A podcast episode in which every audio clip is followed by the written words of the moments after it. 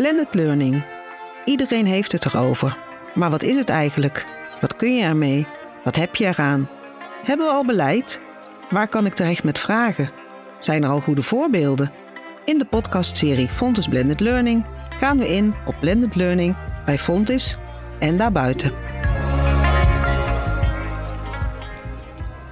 Welkom bij de podcast Fontis Blended Learning. Mijn naam is Denise van der Pas.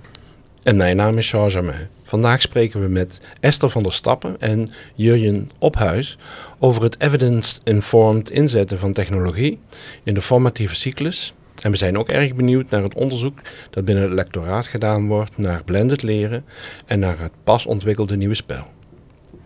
Esther en Jurjen, zouden jullie je willen voorstellen? Waar werken jullie en wat is je rol?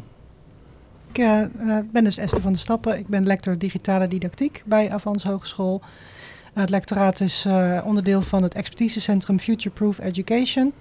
Dat bestaat nog niet zo heel lang bij Avans. En ehm, wij doen onderzoek naar, naar, digitale didactiek en eigenlijk um, hoe we de meerwaarde van technologie kunnen benutten in het onderwijs. En daar is blended onderwijs um, één voorbeeld van.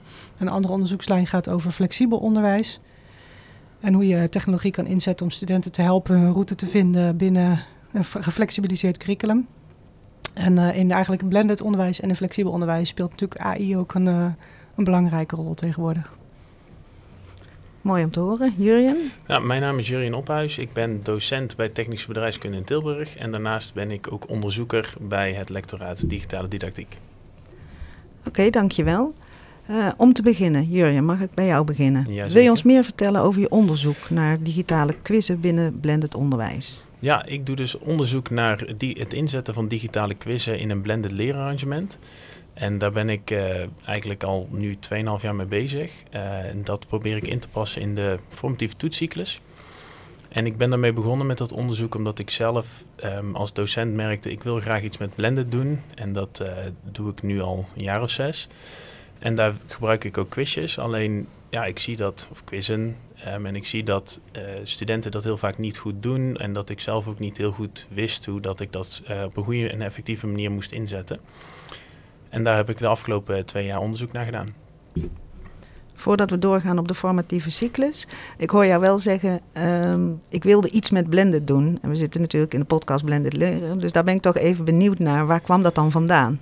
Um, ja, ik ben zeven jaar geleden begonnen als docent bij technische bedrijfskunde. En um, daar ben ik lessen gaan geven. En ik merkte zelf, oké, ik geef nu een les, maar ja, ik heb eigenlijk geen zin om elke keer hetzelfde verhaal zelf te moeten vertellen.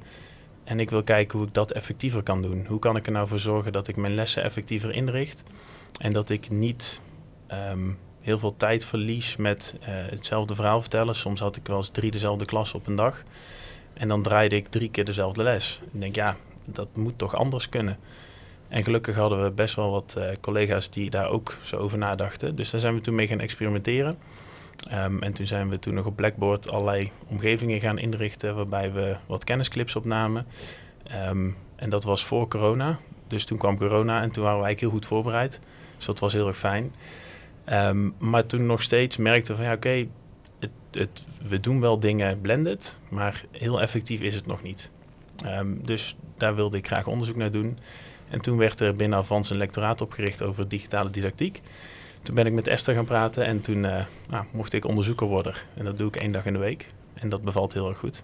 Oké, okay. oh, dus nu hebben we ook meteen de link tussen jullie uh, te pakken dat je het inderdaad uh, onder de vlag van het lectoraat hebt uh, gedaan. Ja, inderdaad. En wat ik heel fijn vind is dat ik nu kan opzoeken in de literatuur van wat zijn nou effectieve strategieën om blended in te zetten. Um, en die kan ik dan ook weer toepassen in mijn, in mijn onderwijspraktijk. Heb jij daar iets op aan te vullen op dit moment, Esther? Um, nou ja, dat het uh, bevalt, dat is wederzijds. we, zijn, we zijn lekker bezig in het lectoraat volgens mij. En uh, Jurjen is een van de onderzoekers in de onderzoekslijn onder, rondom blended onderwijs. En er lopen natuurlijk nog wat meer onderzoeken daar in, die, in die onderzoekslijn. En deze ja, ja, gaat dan specifiek over quizzen in relatie tot formatief handelen in een blended leerarrangement.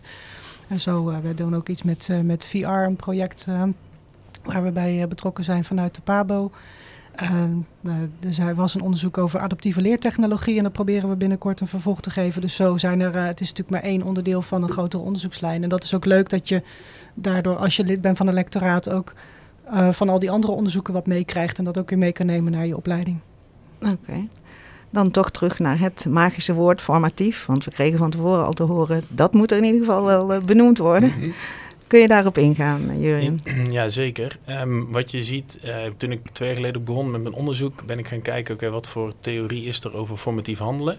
En toen ben ik bij de formatieve toetscyclus van Gullikers en Baartman uitgekomen. Um, en toen is mijn eerste onderzoek eigenlijk gegaan over hoe doen wij nou als docenten, hoe passen wij die toetscyclus toe?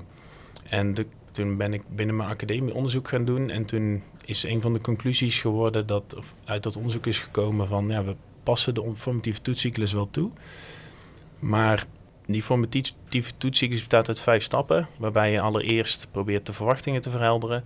Dan eh, lok je een reactie uit van studenten. Die data die verzamel je dan ook. Dan probeer je die, of dan ga je die data analyseren. Dan uh, ga je daarover communiceren met studenten en uiteindelijk pas je onderwijs aan. Dat zijn de vijf fasen van de toetscyclus. En wat uit het onderzoek naar voren gekomen is en wat ook uit ander onderzoek naar voren is gekomen, is dat niet alle fases van de toetscyclus worden even goed gedaan door docenten. Of even trouw gedaan of, of daadwerkelijk gedaan. En met name ehm, lokken wij als docenten wel reacties uit bij studenten. Maar dan houdt het heel vaak op. Dus we, doen, we stellen wel een vraag in de klas. Ehm, maar dan vervolgens um, doen we eigenlijk heel weinig met die informatie. Misschien dat we ter plekke nog als docent iets meer uitleg geven aan de studenten, omdat je ziet dat een aantal van de studenten het niet zo goed begrijpt. Maar dat doen we heel vaak niet op een gestructureerde manier. En mijn onderzoek, um, wat de stap die ik nu gemaakt heb, is eigenlijk een soort van voorbeeld gemaakt, een handout geschreven. Um, met tips over hoe dat docenten op een effectieve manier wel quizjes kunnen inzetten waarbij ze wel gebruik maken van alle vijf fasen van de toetscyclus. Even uitzoomen. Jij gaf duidelijk aan van, nou, mijn les kan effectiever. Laat ik eens kijken hoe ik dat kan uh, voor elkaar krijgen. Uitzoomen naar al die collega's. Waarom zou je eigenlijk blended willen werken, behalve dan die les efficiënter uh, in willen richten? De vraag is aan jullie alle twee.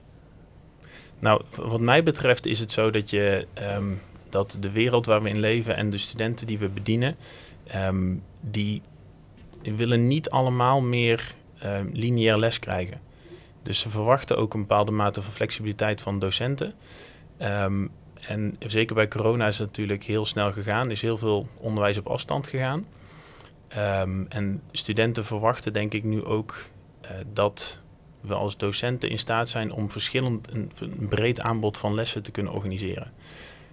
Um, en voor mij is blended, dat is ook de definitie die we hier bij Avans hanteren, een weloverwogen mix tussen, of een harmonieuze, weloverwogen harmonieuze mix tussen activiteiten, leeractiviteiten. En daar gaat het denk ik ook over. Dus dat, we, dat je in staat bent om keuzes te maken tussen verschillende soorten activiteiten. En dat dat kan zijn dat soms een lineaire les of zenden heel goed werkt. En als een docent een heel interessant verhaal te vertellen heeft, dan vinden studenten dat nog steeds heel erg interessant. Ehm, maar dat werkt niet altijd. En soms moet je ook iets anders aanbieden, denk ik. Esther? Ja, dat, uh, die, die definitie is inderdaad moeilijk om, om precies te kunnen reproduceren. Maar wat er ook in staat is dat die, die weloverwogen harmonieuze mix, dat gaat over activiteiten, uh, die, die doe je hier op de campus, die doe je in het werkveld, wat natuurlijk in het HBO een belangrijke component is. En, en online, of op afstand in ieder geval. Um, en dat leidt uiteindelijk tot een rijke leerervaring. Ja, daar kan je natuurlijk eigenlijk al niet eens op tegen zijn. Als je zegt van waarom zou je blender doen? Nou, het is een rijke leerervaring. Wil niet zeggen als je geen blender doet dat je dat niet kan bereiken, maar er zijn heel veel modellen. En, en de aanpak richt zich natuurlijk van blended op actief leren.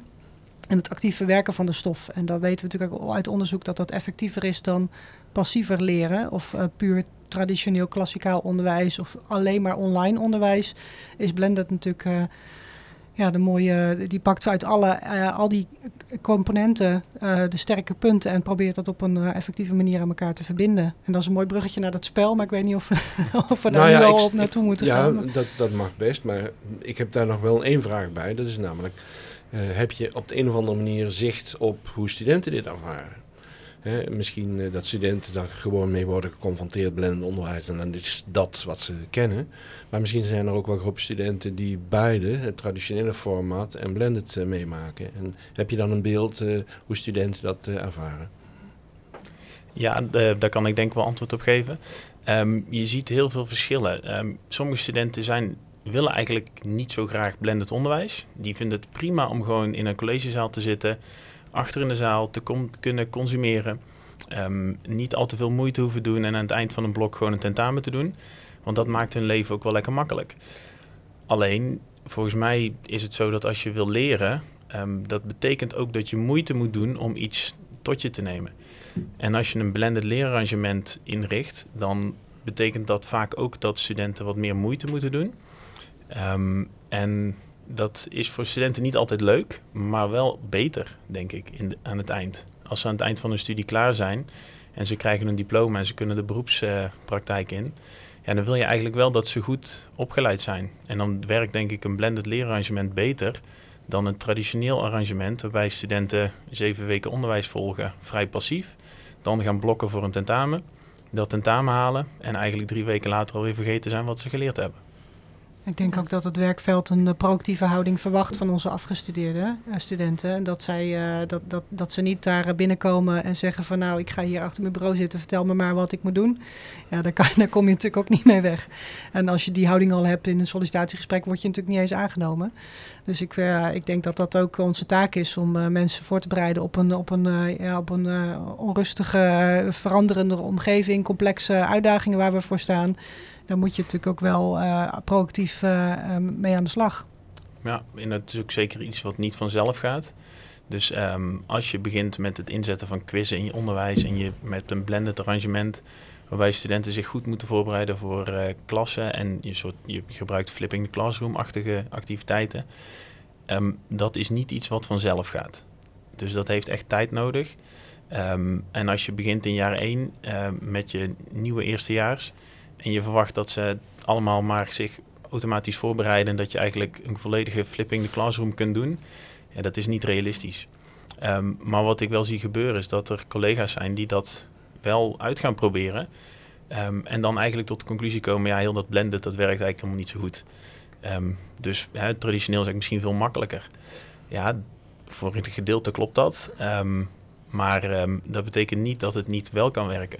En als je er genoeg tijd en aandacht in stopt, en dat is ook een beetje wat uit mijn onderzoek en uit de tips die daar naar voren komen, is als je tijd en aandacht besteedt aan de student, aan het, de resultaten die ook uit de quizzen komen, daarover in gesprek gaat met de studenten, eh, terugkoppeling geeft, je les aanpast op basis van de misconcepties die je ziet, ja, dan moet dat niet, dan, dan werkt dat gewoon beter. En, maar dan heeft dat wel tijd nodig.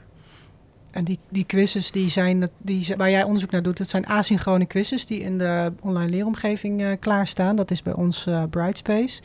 En um, uh, het is natuurlijk enerzijds informatie voor de docent. Die kan kijken, hebben ze hem überhaupt gemaakt? En, en als ze dan gemaakt, hebben ze het begrepen? Wat, je, je, gaat natuurlijk de vragen stellen waar, je het belangrijk, waar het belangrijkste is dat je de antwoord op krijgt. Wat is er blijven hangen van de stof tot nu toe? Zodat je je les erop kan aanpassen. Maar het is ook informatie voor de studenten. Want er is natuurlijk heel veel asynchroon in de blend, waarin studenten zelf aan de slag moeten. Bijvoorbeeld met de kennisclips die Jurjen al noemde. En die quizzes zijn ook een manier voor hun om te kunnen, zelf te kunnen checken van heb ik het begrepen. Als je ze zo inricht dat ze zelf ook feedback krijgen op waarom bijvoorbeeld een antwoord dat ze hebben gegeven niet klopt. En welke paragraaf ze dan nog een keer kunnen bestuderen in de, in de lesmaterialen. Of welke kennisclip, misschien is dat iets moderner. nee, kan ze nog een keer kunnen bekijken. Dan kunnen ze ook zelf aan de slag. En dan is het ook formatief handelen voor, voor hunzelf. Zodat ze zelf uh, uh, hun leerproces kunnen bijsturen. Helder. En je gaf al eerder aan, je hebt een handreiking geschreven voor je docent, voor je collega-docenten. Mhm. Je gaf net ook even tussen de regels door aan, ja, er zijn er ook die beginnen misschien te snel in het eerste jaar en dan gaat het niet helemaal goed. Esther, kom ik heel even bij jou. Je hebt een onderzoek gedaan naar docentovertuigingen um, bij blended leren. Daar zie ik ergens een bruggetje. Voordat we naar het spel gaan, daar komen we ook zo. Ja. Maar wil je daar misschien dan ook iets over vertellen in dit verband? Ja, ja er was een, uh, een onderzoek met uh, Mariola Gremme, die bij ons in het lectoraat zat. Die is inmiddels associate lector geworden bij de Hogeschool Arnhem-Nijmegen.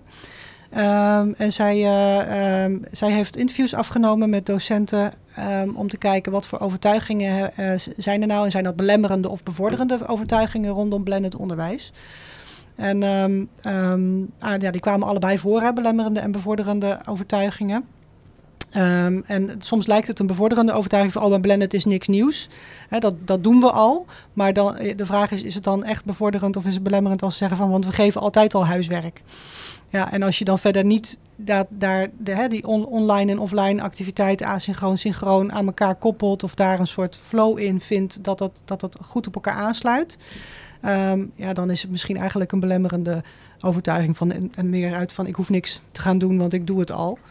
Uh, dat kwam daaruit, maar eigenlijk best wel uh, mensen zagen als je dan met een definitie aan de slag ging, uh, bleek uit interviews, dan, uh, dan, dan hadden ze wel het idee van, oh ja, nee, dus misschien kan het ook wel beter wat we nu doen. Hè? Het is misschien wel een mix, maar het is nog niet een harmonieuze, weloverwogen mix die tot die rijke leerervaring leidt. Um, en dan stonden ze er echt wel positief tegenover, maar zeiden ze van ja, ik, ik, ik heb daar ook nog wel, het was in een technische uh, academie bij Avans. Um, ik heb daar toch nog wel wat meer uh, ja, kennis en vaardigheden nodig. Ondersteuning, misschien ook in tijd of in, in kennis, hè, in trainingen, in professionaliseringsactiviteiten. Om dat ook op een goede manier te doen. En uh, um, wat ik heel positief vond, en, en, uh, en dat denk ik ook wel wat we bij Avans heel erg kennen, is dat we willen, ze willen het samen doen. Dus ze wilden ook heel veel kennis uitwisselen. Um, goede voorbeelden van elkaar leren kennen om, om zo geïnspireerd te raken van hoe dat dan. Want de vraag is van ja, ik wil het wel, maar hoe dan? Nou, daar, daar, daar hadden ze zelf ook wel ideeën voor. Ja, met name dat hoe dan. Daar proberen we het lectoraat ook antwoord op te geven. En dat is ook de reden, met name dat die handreiking geschreven is. Ja, oké, okay, mooi. Um, want inderdaad, kun jij dan de resultaten ook uit dat onderzoek hè, van die docentovertuigingen ook gebruiken om jouw collega's weer ja, te overtuigen of mee te nemen? Um. Nou ja, wat dus daar vooral uit naar voren komt, is dus die vraag hoe dan? En dat is echt een belangrijke vraag. En ja, als je dus met collega's praat van oké, okay, ik wil iets met blended doen. Ja, maar hoe dan? Um, en heel veel collega's denken, ja, maar ik doe al heel veel met blended. Um, en een voorbeeld, ik heb ook een, in combinatie of bij die handout zit ook een workshop eigenlijk, die ik nu al een paar keer gegeven heb. Ik ook nog bij e-April in Belfast, um, wat heel interessant was. En in die workshop zit eigenlijk een casus waarbij ik een filmpje heb ontwikkeld van een docent die een kennisquizje inzet in zijn klas. Wat heel erg lijkt op een Kahoot. Um, en, maar wat je dus ziet gebeuren is dat die docent in die casus zie je um, een Kahoot uitvoeren zoals we hem heel vaak uitvoeren. Uh, er worden vragen gesteld in een klas. Uh, de studenten doen allemaal heel actief mee omdat ze punten kunnen verzamelen. En aan het eind is er een top 3. Uh, de docent stopt een keer tussentijds om een vraag die niet goed gemaakt is uit te leggen.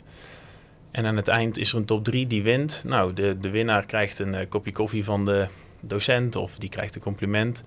Um, en de docent gaat weer verder met zijn les. Nou ja, um, dan was de quiz best oké. De studenten, hun voorkennis is waarschijnlijk geactiveerd. Um, ik zeg waarschijnlijk, want je weet het niet helemaal zeker. Uh, want in Kahoot zit ook een knop met downloaden. Maar bijna niemand doet dat. En dat is een gemiste kans, denk ik. En dat geef je dan mee in die workshop? Nou, het leuke is dat in onderdeel van de workshop is dat de collega's dan zelf die quiz gaan of ze met die casus gaan analyseren aan de hand van een formulier. En dan kijken ze wat doet de docent in welke fase en wat zou nog beter kunnen.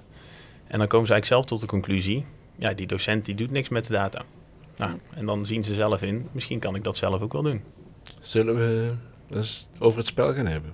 Ja, ik dacht net van, nu moet ik weer op zoek naar een bruggetje. En dat had ik even niet, maar fijn dat je me helpt, eh, Jean. Uh, ja, we hebben een spel ontwikkeld in het lectoraat. Uh, dat heet Best of Both Worlds. Um, en dat gaat over, uh, dat het spel is bedoeld. Het doel daarvan is om onderwijsprofessionals, zoals wij hier ook aan tafel zitten, maar dat kan veel breder zijn. Er kunnen ook studenten bij eh, betrokken worden om het gesprek te voeren over de rol van technologie in het onderwijs en de rol van de mens. En, en uh, nou ja, wat is dan de, de perfecte, hopelijk hè, de optimale balans tussen, tussen mens en technologie? In het onderwijs. Wat willen we dat de, mensen doen? Waar zijn wij goed in? Wat, wat, wat is wat ons mens maakt? En waar is technologie goed in? En hoe kunnen we die technologie nou voor die dingen inzetten die wij dan als mens dus niet hoeven te doen? Waardoor we ook misschien wel weer tijd overhouden om de dingen te doen die we wel graag willen doen. Of die wij alleen kunnen doen en de technologie niet.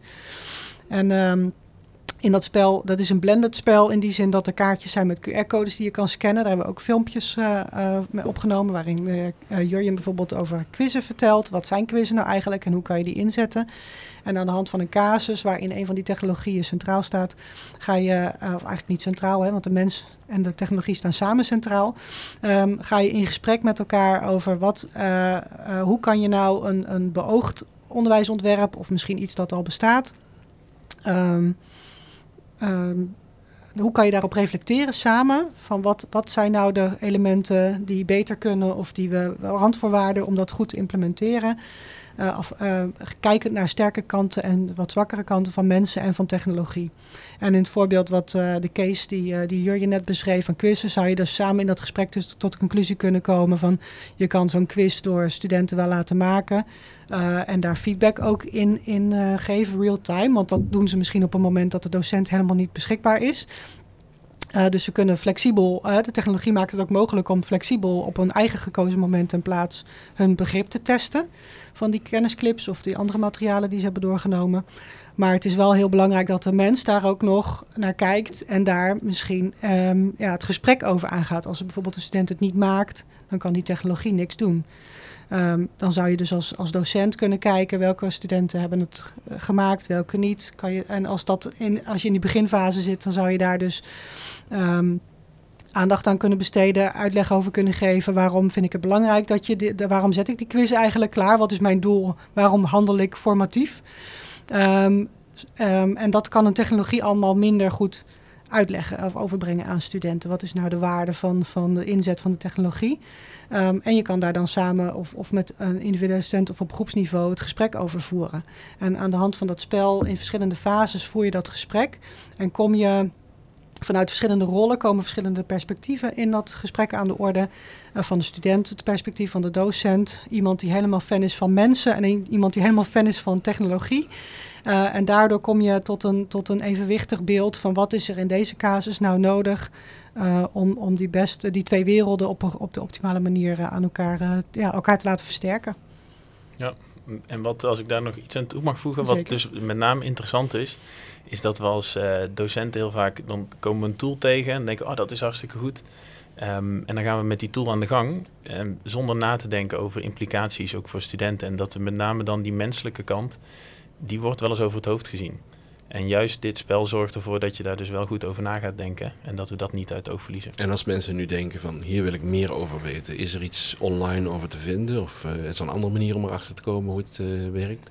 Ja, we hebben het uh, uh, op 14 november bij de Surf Onderwijsdagen gelanceerd. En toen is ook de webpagina op onze avans.nl. Kan je doorklikken naar ons lectoraat. En als je op de lectoraatspagina komt, dan staat er rechtsboven, als het goed is, een, uh, een, een, plaatje. En dan kan je meer informatie, als je daarop klikt, vinden over het spel. Daar staat ook contactgegevens, mocht je meer willen weten. Want er is wel een spelleider nodig. En die, daar, daar zou je eigenlijk een instructie voor moeten volgen. Dan kan je contact met ons opnemen als je die zou willen doen. En er is ook een. Uh, daar kan je ook doorgeven dat je het spel zou willen bestellen. En er is ook een, ja, een do-it-yourself printversie beschikbaar. Maar dan moet je wel even gaan zitten om te knippen. Oké, dat klinkt heel aantrekkelijk. Ik um, denk dat uh, veel mensen dat uh, even terugspoelen nu.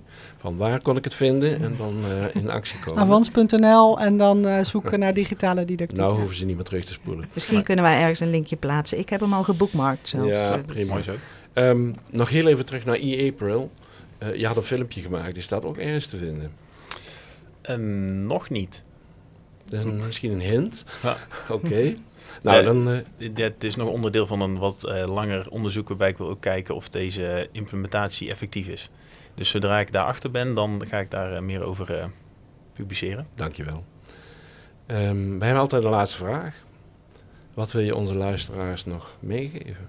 Um, ik denk, nou ja, dat, dat het, uh, wat Jurje net zei, vind ik wel een mooi. En dat is ook wat in het spel aan de orde komt. Is, is uh, kijk goed naar wat je wil bereiken. En wat, waar heb je dan mensen voor nodig? En waar kan technologie ondersteunen? En ga niet redeneren vanuit die technologie. Want dan mis je dingen. En het spel uh, zorgt er ook voor dat je met verschillende perspectieven daarnaar kijkt. En dus, dus betrek daar studenten bij. Dat kan ook zonder het spel. Het spel is misschien wel wat leuker. Um, uh, betrek iemand die veel van technologie weet. Betrek iemand die heel veel weet over de didactiek en over, over menselijke interactie in het onderwijs. En zorg dat je dus, want je hebt al die perspectieven nodig om tot, een, uh, tot de beste oplossing te komen. En wat ik nog een soort oproep, als je met het spel aan de slag zou willen, neem ook vooral contact op. Want we zijn natuurlijk ook onderzoekers, dus we willen ook weten wat dat spel doet en wat de ervaringen zijn. En, uh, en uh, ja, daar hebben we, moeten we wel weten wie ermee aan de slag gaat. Dus neem vooral contact met ons op. Jurjen? Ja, um, ik doe dan wel onderzoek naar quizjes. Maar ik zou ook vooral um, willen benadrukken dat quizjes niet de enige oplossing is om ervoor te zorgen dat Blended wel gaat werken. Blended is altijd nog een, ja, dus die wel overwogen mix. Um, zorg echt voor een mix in activiteiten. Want als je studenten dood gaat slaan met quizjes, um, dan bereik je je doel niet en dan haken ze af. En dan denken ze, moet ik nou weer een quizje doen? Ja, dat heb ik wel gezien, ik uh, geloof het wel. Dus uh, blijf afwisselen, ook in werkvormen, ook in voorbereidingstechnieken, uh, zodat je dat de studenten ook geboeid houdt. Oké, dank jullie wel, Esther van der Stappen en Jurjen Ophuis. Wil jij als luisteraar op de hoogte blijven van de ontwikkelingen, good practices van blended learning bij Fontis en bij andere onderwijsinstellingen, zoals vandaag dus bij Avans, abonneer je dan op deze podcastserie.